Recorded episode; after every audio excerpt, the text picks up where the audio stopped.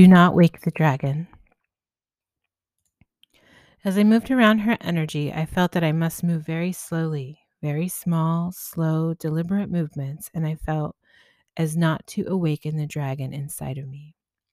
Oh, there's a dragon, I think to myself. Shh, her soul told me, do not wake the dragon. Why is the dragon sleeping? I asked. It is not asleep, her soul scoffed. Then why can I not wake the dragon? I asked. I'm afraid of its power, her soul said matter of factly, crossing its arm and standing tall in front of me.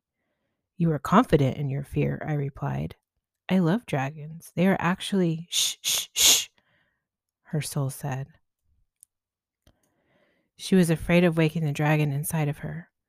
She was not afraid of the dragon. She was afraid of her power, of being seen, of stepping beyond her comfort zone. She feels as though there is nothing special about her. However, her soul is terrified. Just then, I'm directed back to the beginning, to past lives. In one past life, she was a merchant that hid her spiritual gifts from the world. She was terrified of someone knowing or seeing she had gifts. She was in the public square selling her wares. It was a fear that was ever present. She created this belief that imprinted on her soul that it was dangerous to be herself. I was not able to heal or help her with that yet. In another past life, same issue. Past life after past life after past life.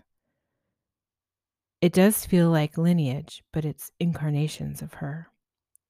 I explore where it began. I watched as God walked up to her in the lifetime where the issue began. He handed her something, a gift. She accepted it, but someone was watching her. She loved spirit and the spirit world. However, in this time period, it was highly unacceptable because it was highly misunderstood. It feels 16th century. She was punished for her experimentation with the unknown. It created the imprint on her soul that spirit is dangerous. The imprint looks like a sticker. It started with one sticker. There are thousands of stickers on her soul. Her soul's purpose was buried under thousands of soul imprints, the stickers. She has power inside of her, but right now her soul is keeping her from finding it. Cannot awaken the dragon. I heard. We implemented a gentle soak of energy to span the time of 30 days to softly lift and reveal the layered imprints. Do you feel your soul is buried? This is the same prayer that I channeled for my client. I call upon the heavens to clear, heal, mend, and align my soul. I call upon the heavens to remove all imprints for my highest and best good.